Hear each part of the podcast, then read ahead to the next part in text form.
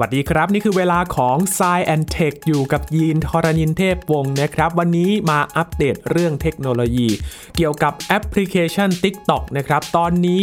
กระแสการแบนแอปพลิเคชันนี้ในชาติตะวันตกมีหลายประเทศนะครับที่ให้อุปกรณ์ของรัฐบาลเนี่ยถอดแอปพลิเคชันนี้ออก วันนี้มาดูกันนะครับว่ามีประเทศไหนที่เคลื่อนไหวกันแล้วบ้าง แล้วทำไมจะต้องถอดแอปนี้ออก จากการใช้งานของภาครัฐ ทั้งหมดนี้ติดตามได้ใน s ายแอนเทคตอนนี้ครับ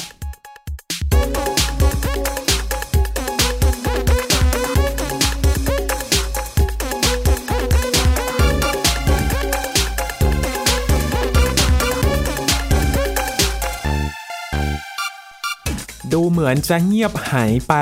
สักช่วงหนึ่งนะครับคุณผู้ฟัง ถ้าเราจำกันได้กระแสการแบนแอปพลิเคชัน TikTok เนี่ย จะเริ่มต้นที่แรก ๆ เลยก็คือสหรัฐอเมริกานะครับที่ทางทั้งรัฐสภาทั้งรัฐบาลเองก็มีการประกาศออกมาว่าแอปพลิเคชัน TikTok เนี่ยจะถูกแบนเนื่องจากปัญหาเรื่องของความปลอดภัย ความกังวลเรื่องของความมั่นคงภายในประเทศนะครับ เพราะแอปพลิเคชันนี้มีบริษัทเทคโนโลยีของจีนเนี่ยเป็นเจ้าของ แล้วก็มีความกังวลว่าจีนจะมาล้วงข้อมูล ภายในประเทศและนำไปสู่การแฮกระบบหรือเปล่า นี่ก็คือความกังวลที่เกิดขึ้นในสหรัฐอเมริกานะครับ แล้วข่าวก็หายไปสักช่วงหนึ่งครับ และก็มีความคืบหน้าล่าสุดเมื่อช่วงต้นปีนี้นะครับตั้งแต่เดือนกุมภาพันธ์เป็นต้นมาเนี่ยมีหลายประเทศครับที่จะเคลื่อนไหวนอกเหนือจากสหรัฐอเมริกาแล้วนะครับ มีชาติตะวันตกหลายชาติเลยครับที่ มีการออกนโยบายนะครับ แบนแอปพลิเคชันนี้ โดยเฉพาะอุปกรณ์ที่เกี่ยวข้องกับการใช้งานในภาครัฐนะครับ วันนี้จะมาย้อนดูกันครับว่าความเคลื่อนไหวตอนนี้เนี่ยมันไปถึงไหนแล้วนะครับ และทำไมเขาถึงแบนแอปพลิเคชัน TikTok กันทั้งทั้งที่ก็มีผู้ใช้งานกันทั่วโลก เป็นหลายร้อยล้านบัญชีเลยนะครับ เริ่มกันที่สหรัฐอเมริกาและแคนาดาก่อนนะครับ ก็ได้ตัดสินใจ ให้ถอดแอปพลิเคชัน TikTok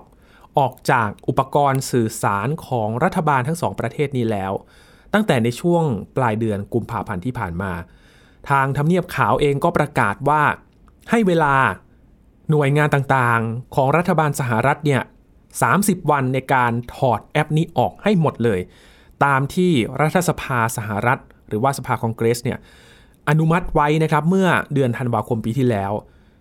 มาตรการนี้เนี่ยมันมีข้อยกเว้นอยู่นะครับว่า ก็ยังคงติดตั้งแอปนี้ได้อยู่สำหรับหน่วยงานรักษากฎหมาย หน่วยงานด้านความมั่นคงแห่งชาติ แล้วก็เพื่อการศึกษาวิจัย สามารถติดตั้งแอปนี้เพื่อที่จะดูการใช้งานกันได้อยู่ ทางด้านหัวหน้าเจ้าหน้าที่ความมั่นคง ด้านข้อมูลข่าวสารของรัฐบาลสหรัฐคริสเดรูซาบอกว่าแนวทางนี้เป็นส่วนหนึ่งในภารกิจของรัฐบาลสหรัฐครับที่บอกว่า เป็นการปกป้องโครงสร้างพื้นฐานด้านดิจิทัล ตลอดจนความปลอดภัยและความเป็นส่วนตัวของชาวอเมริกัน พูดถึง TikTok เป็นแอปพลิเคชันที่พัฒนาโดยบริษัทเทคโนโลยี ByteDance นะครับ เป็นเจ้าของก็คือเป็นบริษัทของจีน เรื่องนี้มันมีความกังวลมาตั้งแต่ปีก่อนๆแล้วนะครับ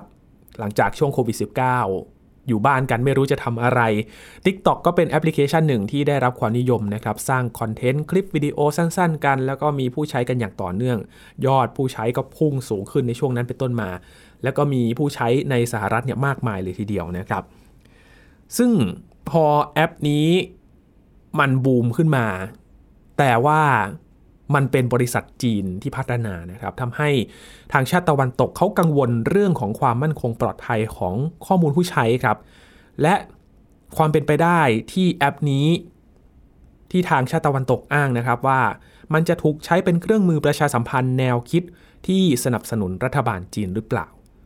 แต่ทาง b y d a n c e นะครับหลังจากที่สหรัฐเคลื่อนไหวให้ถอดแอปออกจากอุปกรณ์การสื่อสารของรัฐบาล ก็ปฏิเสธความกังวลนี้นะครับ แล้วก็เรียกการคว่ำบาตรนี้ว่า มันเป็นละครทางการเมือง เรื่องนี้มันก็ผูกโยงเกี่ยวกับความมั่นคงระหว่างประเทศรวมถึงการเมืองระดับประเทศด้วยนะครับ ทางโฆษกกระทรวงการต่างประเทศจีนครับ ก็เคลื่อนไหวเหมือนกันแถลงข่าวบอกว่าสหรัฐเนี่ยพยายามจะขยายขอบเขตของความมั่นคงแห่งชาติมากจนเกินไป และก็ใช้อำนาจของรัฐในทางที่ผิดเพื่อที่จะกดขี่บริษัทของประเทศอื่น นี่คือคำกล่าวของโฆษกกระทรวงการต่างประเทศจีนนะครับ ทางด้านฝั่งสหรัฐเอง สมาชิกพรรคริพับลิกัน ในสภาผู้แทนราษฎรสหรัฐ ก็กำลังเดินหน้าผลักดันกฎหมายครับ ที่จะให้อำนาจประธานาธิบดีสหรัฐ ในการคว่ำบาตรแอป TikTok ทั่วประเทศเลย คราวนี้ผลกระทบไม่ใช่แค่ พนักงานภาครัฐเท่านั้น หรือว่าอุปกรณ์ที่ใช้ในภาครัฐเท่านั้นนะครับ ถ้ากฎหมายนี้ผ่าน เท่ากับว่า คนในสหรัฐเองเนี่ยก็จะถูกแบนไปด้วยนะครับ กับการใช้ TikTok ส่วนที่แคนาดาเองครับจัสตินทรูโดนายกรัฐมนตรี ก็บอกว่าการถอดแอป TikTok ออกจากอุปกรณ์สื่อสารของรัฐบาลเนี่ยถือว่าเป็นการส่งสัญญาณไปยังประชาชนทั่วประเทศเลยว่า ให้ตระหนักถึงความปลอดภัยของข้อมูลส่วนตัวของพวกเขาเอง และอาจนำไปสู่การตัดสินใจแบบเดียวกับสหรัฐเลยนะครับว่าอาจจะแบน TikTok ในแคนาดาทั่วประเทศด้วยหรือเปล่า ก่อนหน้านี้เองนะครับก่อนที่สหรัฐอเมริกาแล้วก็แคนาดาจะประกาศให้หน่วยงานภาครัฐเนี่ยถอดแอป TikTok ออกจากอุปกรณ์ในสังกัด ทางคณะกรรมาการยุโรป และสภาสหภาพยุโรป ก็มีความเคลื่อนไหวก่อนหน้านี้แล้วนะครับ ให้สั่งถอดแอป TikTok ออกจากโทรศัพท์มือถือของเจ้าหน้าที่รัฐทุกคนแล้วเช่นเดียวกัน นอกจากนี้ครับความเคลื่อนไหว มันมีความกดดันไปยังบริษัทด้วยนะครับ ก็คือบริษัท b y d a n c e ที่เป็นเจ้าของ TikTok เนี่ยก็มีการเปิดเผยออกมานะครับว่า รัฐบาลสหรัฐ ไปติดต่อให้เจ้าของชาวจีน ที่ถือหุ้น TikTok อยู่เนี่ยขายหุ้นทิ้ง หากไม่ต้องการถูกสั่งห้ามใช้ในสหรัฐ เนื่องจากกังวลว่าแอปนี้อาจจะเก็บรวบรวมข้อมูลส่วนตัวของผู้ใช้ในสหรัฐนั่นเองนะครับ ถ้าหากเรื่องนี้เป็นความจริง ก็จะถือว่าเป็นครั้งแรกครับที่ประธานาธิบดีโจไบเดนประธานาธิบดีสหรัฐเนี่ยข่มขู่ว่าจะแบน TikTok หลังจากที่ชุดที่แล้ว รัฐบาลของทรัมป์เนี่ยก็มีความเคลื่อนไหวมาแล้วนะครับเมื่อปี 2020 พยายามที่จะแบน TikTok ตั้งแต่แรก ๆ แล้ว เนื่องจากว่านโยบายเรื่องของความมั่นคง ระหว่างสหรัฐและจีนที่ร้อนแรงมาอย่างต่อเนื่องนะครับ แต่คราวนั้นเนี่ยมันก็ถูกปัดตกไปโดยสารสูงสหรัฐนะครับว่าก็ไม่ควรจะไปปิดกั้นสิทธิเสรีภาพในการใช้การติดต่อสื่อสารผ่านแอปพลิเคชันที่ทุกคนเข้าถึงได้นะครับ ทางด้านโฆษก TikTok ครับคุณ Brooke Oberwetter ครับให้สัมภาษณ์กับสำนักข่าวรอยเตอร์ครับว่า ได้รับแจ้งจากคณะกรรมการด้านการลงทุนจากต่างประเทศในสหรัฐครับหรือว่า CFIUS นะครับหรือว่า Committee on Foreign Investment in the United States ที่ต้องการให้เจ้าของที่เป็นชาวจีนเนี่ยขายหุ้นใน ByteDance ทิ้งให้หมดเลย ไม่เช่นนั้นจะถูกห้ามในสหรัฐครับ ซึ่งทาง ByteDance ก็ยืนยันนะครับว่า 60%ในปัจจุบันของผู้ถือหุ้นเนี่ยคือนักลงทุนจากทั่วโลก ส่วน 20%จะเป็นพนักงาน และอีก 20%ก็จะเป็นของบรรดาผู้ก่อตั้งบริษัทครับ ทางด้านกระทรวงการต่างประเทศจีนก็ตอบโต้อีกครั้งหนึ่งนะครับ บอกว่าสหรัฐเนี่ย ก็ยังไม่เคยแสดงหลักฐานนะครับว่า TikTok มันคุกคามความมั่นคงแห่งชาติอย่างไร และก็บอกสหรัฐว่าควรจะหยุดกดดันบริษัทเทคโนโลยีของจีนได้แล้ว ขณะที่ทางทำเนียบขาวเองก็ปฏิเสธที่จะให้ความเห็นเกี่ยวกับเรื่องนี้อยู่นะครับ อย่างไรก็ตามคำสั่งห้ามใช้ TikTok ในสหรัฐ ก็อาจจะต้องเผชิญความท้าทาย ทางกฎหมาย และก็แรงกดดันทางการเมืองนะครับ อาจจะซ้ำรอย ในปี 2020 หรือเปล่าที่ถูกปัดตกโดยสารสูงสหรัฐนะครับ เพราะว่าอะไร ผู้ใช้ TikTok อันดับหนึ่งคือชาวอเมริกันครับ มากกว่า 100 ล้านบัญชีที่ใช้แอปนี้ และส่วนใหญ่ก็เป็นคนหนุ่มสาวด้วยนะครับ ถ้าแบนขึ้นมาเนี่ย100 ล้านบัญชีนี้ จะต้องเดือดร้อนกันแน่นอนเลย และนอกจากยุโรปสหรัฐแคนาดาครับ อังกฤษก็เอาด้วยนะครับ ที่จะแบน TikTok ด้วยเหมือนกันบนอุปกรณ์สื่อสารของรัฐบาล ก็เพิ่งจะประกาศมาไม่นานนี้เอง สัปดาห์ที่ผ่านมานี้ครับว่า ห้ามใช้แอปพลิเคชัน TikTok ด้วยเหตุผลความมั่นคงปลอดภัย เช่นเดียวกัน ทางการอังกฤษก็เริ่มบังคับใช้กันแล้ว ระบุว่าความปลอดภัยของข้อมูลรัฐบาลต้องมาก่อน ดังนั้น จึงห้ามใช้แอปพลิเคชันนี้ บนอุปกรณ์ของรัฐ และการห้ามใช้แอป TikTok บนอุปกรณ์ของรัฐ ก็เป็นขั้นตอนที่รอบคอบ และเหมาะสมตามคำแนะนำของผู้เชี่ยวชาญด้านความมั่นคงครับพร้อมทั้งให้หน่วยงานที่ชื่อว่า National Cyber Security Center เนี่ยตรวจสอบข้อมูลอ่อนไหวบนสื่อสังคมออนไลน์ และความเสี่ยงว่าข้อมูลเหล่านี้จะถูกเข้าถึง และนำไปใช้อย่างไรด้วย อังกฤษก็จริงจังเช่นเดียวกันนะครับ ทาง TikTok ก็ให้ความเห็นต่อความเคลื่อนไหวของรัฐบาลอังกฤษครับ แสดงความผิดหวังต่อการตัดสินใจครั้งนี้ ทางโฆษกของบริษัทก็บอกว่าการแบนเหล่านี้เนี่ยมีพื้นฐานบนความเข้าใจผิดในหลักการและขับเคลื่อนด้วยประเด็นเรื่องของภูมิรัฐศาสตร์ เรื่องของความมั่นคงเป็นหลักเลย ซึ่ง TikTok และผู้ใช้งานนับล้านรายในอังกฤษเนี่ยไม่ได้มีความเกี่ยวข้องกับเรื่องนี้เลย ทางโฆษกก็ยืนยันนะครับ และเขาก็มุ่งมั่นในการทำงานกับรัฐบาลเพื่อที่จะหารือเกี่ยวกับความกังวลต่างๆ แต่ก็ควรได้รับการวิจารณ์บนข้อเท็จจริง และได้รับการปฏิบัติอย่างเท่าเทียม กับคู่แข่ง ของเขาเช่นเดียวกัน ซึ่งทางบริษัทก็เริ่มต้นกระบวนการที่จะปกป้องข้อมูลผู้ใช้ในยุโรปแล้วนะครับ ก็เป็นความเคลื่อนไหวหนึ่งที่เขาพยายามจะสร้างความเชื่อมั่นให้กับผู้ใช้ในยุโรปนะครับว่าข้อมูลส่วนตัวที่มันโผกกับบัญชี TikTok เนี่ยจะได้รับการคุ้มครอง แต่ท่าทีนี้ทางรัฐบาลว่าอย่างไง ก็รอดูท่าทีกันต่อไป ซึ่งการแบน TikTok ในอังกฤษเนี่ยไม่ได้รวมถึงอุปกรณ์ส่วนตัวของเจ้าหน้าที่รัฐนะครับ จะเป็นเฉพาะอุปกรณ์ที่อยู่ในความดูแลของภาครัฐเท่านั้นนะครับ เป็นโทรศัพท์ของหน่วยงานกรมต่างๆ เท่านั้นนะครับ ใครมีมือถือส่วนตัวก็ใช้ TikTok กันได้ปกติสำหรับอังกฤษนะครับ แต่ก็มีข้อยกเว้นด้วยนะครับ ใช้แอปบนอุปกรณ์ของรัฐที่จะต้องมีแอปนี้ไว้เพื่อใช้งาน ไว้จำเป็น ก็คล้ายๆ กับสหรัฐอเมริกาครับ อาจจะทำวิจัยหรือว่าจะเป็นเรื่องของความมั่นคงปลอดภัยก็ยังต้องใช้กันอยู่ ที่อังกฤษเองนะครับไม่ใช่แค่ทางภาครัฐเท่านั้นครับ อย่างองค์กรสื่อ BBC ครับ ก็ให้พนักงานถอดแอป TikTok ออกจากโทรศัพท์มือถือที่เป็นของ BBC เอง แล้วก็ให้ไปโฟกัสกับ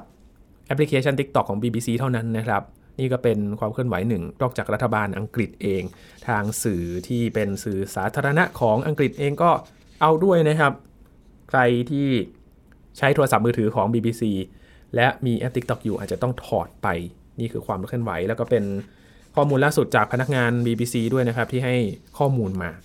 ถ้าเรามาดูทั่วโลกกันบ้างแล้วครับคุณผู้ฟัง ตอนนี้ มีกี่ประเทศแล้วที่แบด TikTok นะครับ ยินจะไล่เรียงกันมาเลยว่ามีประเทศไหนบ้าง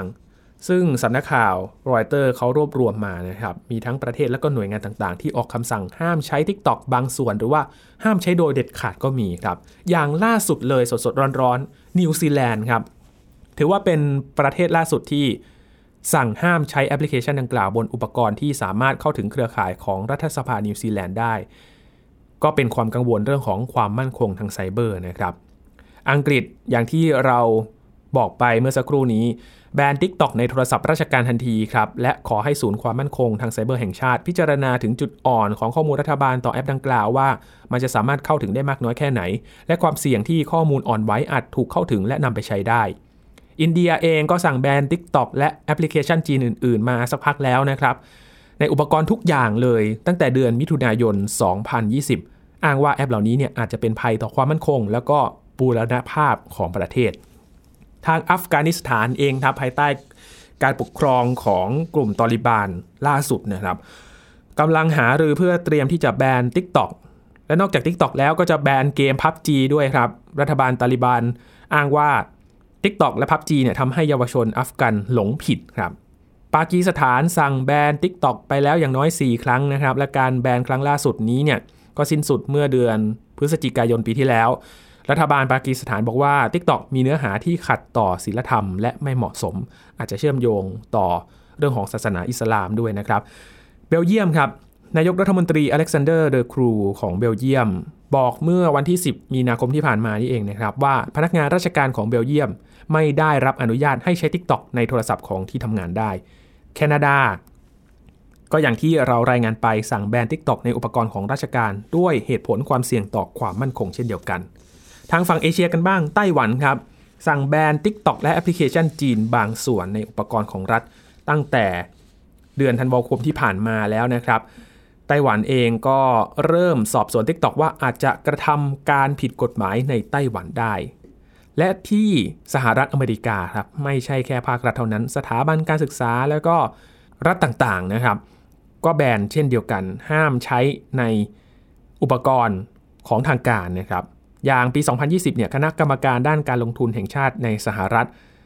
ซึ่งมีอำนาจด้านความมั่นคงแห่งชาติ แนะนำให้บริษัท b บ d a n c e ถอนการลงทุนใน TikTok เนื่องจากกังวลว่าข้อมูลผู้ใช้อาจถูกส่งต่อไปยังรัฐบาลจีน และเมื่อต้นเดือนมีนาคมที่ผ่านมา ทั้งสองพรรคใหญ่เลยนะครับ สมาชิกสภาจากเดโมแครตแล้วก็ริพับลิกัน นำเสนอร่างกฎหมายเพื่อสั่งห้ามใช้ TikTok ในสหรัฐ หลังจากเดือนธันวาคมที่ผ่านมาสภาคองเกรส ผ่านกฎหมายแบน TikTok ในอุปกรณ์ของหน่วยงานรัฐบาลมาแล้ว ทางสถาบันการศึกษาบางแห่งครับอย่างเช่น มหาวิทยาลัยบอยซีสเตตมหาวิทยาลัยโอกลาโฮมามหาวิทยาลัยเท็กซัสออสตินและมหาวิทยาลัยเวสต์เท็กซัส A&M นะครับ ได้สั่งแบน TikTok ในอุปกรณ์ของสถาบัน และเครือข่าย Wi-Fi ในมหาวิทยาลัยด้วย คือถ้าใช้ Wi-Fi ของมหาวิทยาลัยเหล่านี้เข้า TikTok ไม่ได้ครับ รัฐต่างๆเองนะครับ กว่าครึ่งหนึ่งแล้ว สหรัฐมีทั้งหมด 50 มลรัฐ มีรัฐต่างๆ กว่า 25 รัฐแล้วนะครับ ที่ออกคำสั่งห้ามพนักงานของรัฐใช้ TikTok ในอุปกรณ์ของทางการท้องถิ่น ทั้ง ตัวอย่างนะครับ เช่น รัฐเท็กซัสแมริแลนด์อาราบามา แล้วก็ยูทาห์สั่งห้ามกันแล้วนะครับ และยุโรปเองอย่างที่เรารายงานไปช่วงต้นครับ คณะกรรมาการยุโรป และรัฐสภายุโรป ก็ออกคำสั่งห้ามใช้ TikTok ในโทรศัพท์ของพนักงานในองค์กรเนื่องจากความกังวล ทางด้านความมั่นคงปลอดภัยทางไซเบอร์ จากการแบนทั้งหมดนี้นะครับ ไปในทิศทางเดียวกันเลย เหตุผลด้านความมั่นคง กลัวว่า จะถูกส่งข้อมูลไปให้รัฐบาลจีน และก็จะกลายเป็นตัวประกันเรื่องของความมั่นคงนะครับ อาจจะถูกแฮ็กข้อมูลอะไรที่มันเป็นเรื่องอ่อนไหวข้อมูลลับภายในรัฐบาลที่มันอยู่ทางไซเบอร์ จะถูกจีนแฮ็กหรือเปล่า นี่คือเหตุผลของพวกเขาครับ แต่ทางผู้ใช้เอง อย่างสหรัฐอเมริกาเนี่ยก็เยอะเหมือนกันนะครับ คือทางรัฐบาลทางหน่วยงานต่างๆ ที่เป็นภาครัฐเนี่ยกังวลกันมากเลย แต่ผู้ใช้เนี่ยเขาก็ ส่งเสียงมาอีกด้านหนึ่งว่า เอ๊ะมันอาจจะไม่ใช่หรือเปล่า หรือว่าอาจจะมีผลประโยชน์อะไรแฝงอยู่หรือเปล่าแบบนี้นะครับ นี่ก็คือความเคลื่อนไหวเกิดขึ้นที่มีเกี่ยวกับ TikTok ในตอนนี้นะครับ ยังไม่หมดแค่นี้มันยังมีความเคลื่อนไหวต่อเนื่องแน่ และแน่นอนว่าประเทศอื่น ๆ ที่เขาจะตามมาหลังจากนี้ล่ะ โดยเฉพาะฝั่งตะวันตกเนี่ยนะครับ จะมีความเคลื่อนไหวอย่างไรเกี่ยวกับ TikTok บ้าง ถ้ามาดูผู้ใช้ TikTok ในปัจจุบันนะครับทั่วโลกอย่างที่เราทราบกันแล้วว่าสหรัฐอเมริกาเนี่ยอันดับหนึ่งเลยที่มีผู้ใช้งานมากที่สุดเลยนะครับ ตอนนี้ผู้ใช้งานของ TikTok เนี่ยก็ทะลุไปกว่าเกือบเกือบพันล้านบัญชีแล้วนะครับ อันดับหนึ่งอยู่ที่สหรัฐอเมริกา 136 ล้านคนครับ อันดับ 2 อินโดนีเซียก็ 99 ล้านคนแล้ว บราซิลอันดับ 3 74 ล้านคน รองลงมาจะเป็นรัสเซียนะครับแล้วก็เม็กซิโก อยู่ที่ 51 ล้านคนพอๆกัน อันดับ 6 เวียดนามครับ 46 ล้านคน 7 ฟิลิปปินส์อยู่ที่ 40 ล้านคน และอันดับ 8 ครับ ประเทศไทยของเราเนี่ยแหละครับ 38 ล้านคนที่ใช้งาน TikTok ตอนนี้ 9 ตุรกี 29 ล้านคน และ 10 ปากีสถานนะครับ 24 ล้านคน และเมื่อกี้ปากีสถานก็ มีการแบนมาแล้ว 4 ครั้งด้วยนะครับ เนื่องจากเรื่องของศีลธรรม แต่ก็มีผู้ใช้จำนวนมากเลยทีเดียวนะครับ ที่มาจาก Statista นะครับ เป็นข้อมูลของปี 2022 ที่มีการเก็บรวบรวมกันมา เกี่ยวกับผู้ใช้ TikTok ในปัจจุบันนะครับ นี่คือความเคลื่อนไหวล่าสุดของ TikTok ที่นำมาวิเคราะห์กันในวันนี้นะครับ ปิดท้ายด้วยเรื่องของบริษัทเทคโนโลยี เช่นเดียวกันนะครับ แต่เป็นเรื่องของการปลดพนักงาน ก่อนหน้านี้เราได้เห็นข่าวกันนะครับ มีบริษัทยักษ์ใหญ่ด้านเทคโนโลยี เขาประกาศปลดพนักงานเป็นหลักพันหลักหมื่นคนเลยทีเดียว และไม่ใช่แค่ระลอกแรกเท่านั้นครับ มันมีระลอก 2 ตามมาเรื่อยๆ และปีนี้เนี่ยก็มีความเคลื่อนไหวกันตั้งแต่ต้นปีเลย อย่างเช่น Meta ครับ บริษัทแม่ของ Facebook ก่อนหน้านี้ก็ปลดพนักงานไป1ล็อตแล้วนะครับ ล่าสุดมีการประกาศแผนปลดพนักงาน 10,000ตำแหน่ง ห่างกันเพียง 4 เดือนเท่านั้นครับ จากครั้งแรกทำให้ Meta เป็นบริษัทเทคโนโลยี รายใหญ่แห่งแรกเลยนะครับ ที่ประกาศปลดพนักงานรอบ 2 ทางมาร์คซักเบิร์กครับ CEO ของ Meta ได้ส่งข้อความถึงพนักงานนะครับว่าส่งสัญญาณมาเลย คาดว่าจะปรับลดทีมงานลงอีกราว 10,000 คน แล้วก็ยกเลิกการเปิดตำแหน่งใหม่อีก 5,000ตำแหน่ง ก็ไม่เปิดแล้ว งดรับแล้วก็ปลดออกด้วยนะครับ การปลดพนักงานรอบที่ 2 ของ Meta เป็นส่วนหนึ่งของแผนที่เขาจะปรับโครงสร้างของบริษัทใหม่นะครับแล้วก็จะมีการยกเลิกโครงการที่ลำดับความสำคัญน้อยๆเลยเนี่ยตัดออกไปที่ไม่จำเป็น แล้วก็ลดอัตราการจ้างงานใหม่ขององค์กรด้วย ก็เป็นการประหยัดงบประมาณส่วนหนึ่งนะครับ เนื่องจากการเปลี่ยนแปลงทางเศรษฐกิจที่ช่วงโควิด -19 ที่ผ่านมา มันก็พลิกผันมาก ๆ เลยนะครับ จากการที่ เรา work from home และดูเหมือนว่าเทคโนโลยีจะมีผู้ใช้งานกันอย่างคึกคักเลย แต่พอโควิดซาลงมันก็วูบลงไปทันทีทำให้ต้องตั้งหลักกันใหม่นะครับ ซึ่งแนวทางการปลดพนักงานรอบที่ 2 ของ Meta นี้เนี่ยก็เป็นการตอกย้ำถึงการผลักดันของ CEO นะครับที่เขาบอกว่าจะให้ปี 2023 เนี่ยเป็นปีแห่งประสิทธิภาพด้วยการลดรายจ่าย 5,000 ล้านดอลลาร์สหรัฐเลยครับ เศรษฐกิจที่ชะลอตัวก็นำไปสู่การปลดพนักงานครั้งใหญ่ของบริษัทอเมริกันหลายแห่งเหมือนกันนะครับ ตั้งแต่ภาคธนาคารไปจนถึงบริษัทเทคโนโลยีรายใหญ่หลายแห่งเลย อย่างภาคอุตสาหกรรมเทคโนโลยีเนี่ยปลดพนักงานไปแล้วกว่า 280,000ตำแหน่ง ตั้งแต่เริ่มต้นปี 2022 ที่ผ่านมานะครับ และ 40%ที่ปลดกันเนี่ยปรับลดกันใน 2023 นี้ด้วย อ้างอิงจากข้อมูลเว็บไซต์ติดตามการปลดพนักงานนะครับ layoffs.fyi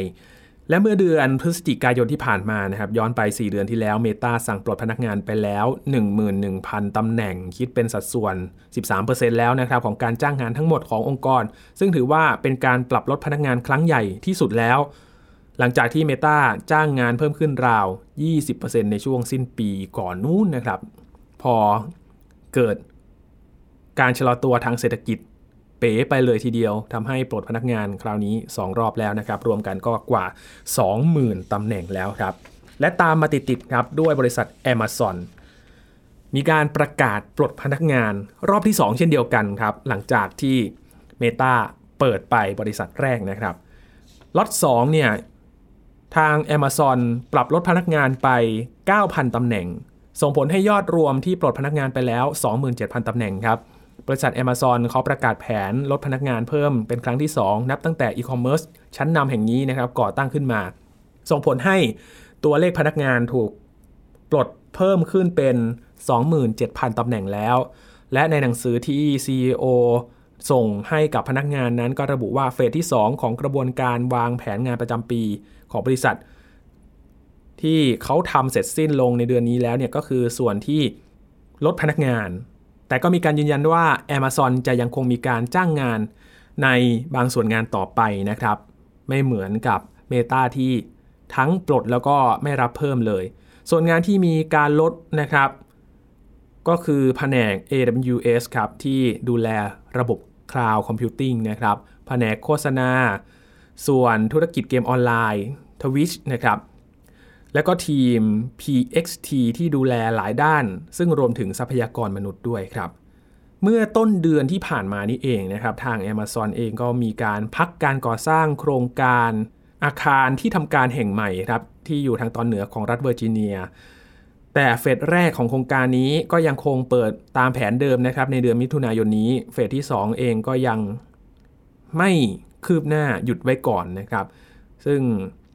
ก็เตรียมที่จะนำพนักงานเข้าไปทำงาน 8,000 คนในออฟฟิศใหม่แห่งนี้นะครับ ก็เป็นสัญญาณหนึ่งนะครับว่ายังคงต้องรัดเข็มขัดกันต่อไป